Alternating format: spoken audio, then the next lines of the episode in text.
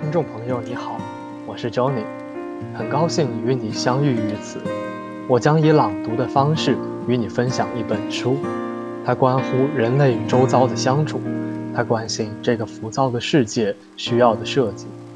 这本书是日本设计先驱黑川雅之先生的《设计与死》，让我们一起走进黑川先生的设计人生。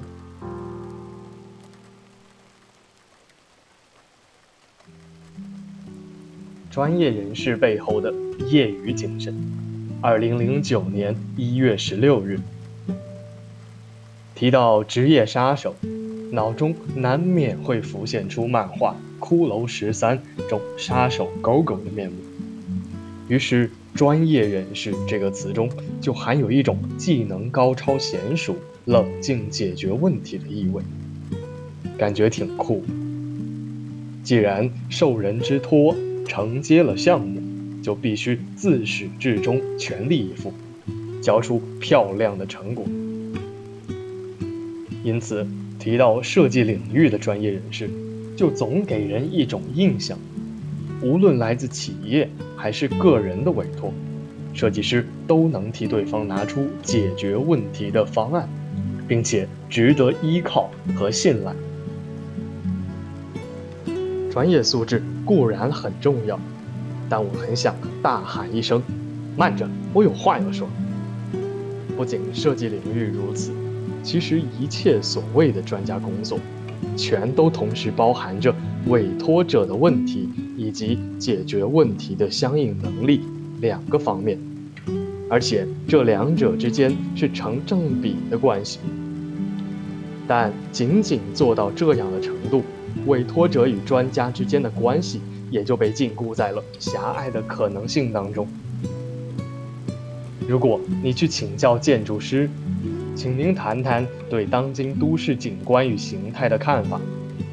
基本上所有的建筑师都能给出详尽的回答，因为这不是为设计方案的委托者提供的回答，而是建筑师作为一个人，作为一个专业人士。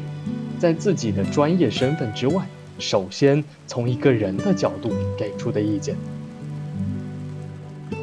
通常情况下，建筑师被委托的工作都是在预算之内，尽量设计出宜居的住宅，并在遵守法律的前提下实现自己的设计。但除去这些考虑之外，他们还思考并寻找着所谓住宅到底是什么。以及今后美将呈现何种面貌等问题，产品设计师亦是如此。当中最优秀的那一批人，也在很长一段时间内思考着同样的问题。因此，设计既是针对企业的问题给出的回答，又是面向时代、面向社会给予的回答。在设计这样一份专业工作的背后，至关重要的是，即便未曾受到委托方的要求，也要面向整个社会去表达、去发言。设计师首先必须作为一个人，去向社会发出追问，并提出自身的主张。我认为，对于设计师来说，有一项非常重要的精神，就是业余精神。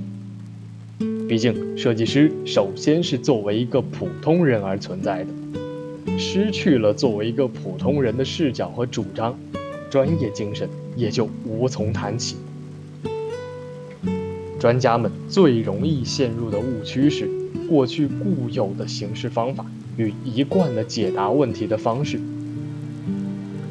抛开这些套路，先从心态上回归为一个人，站在原点去思考问题。方能回到正轨，找到自身应在的正确位置。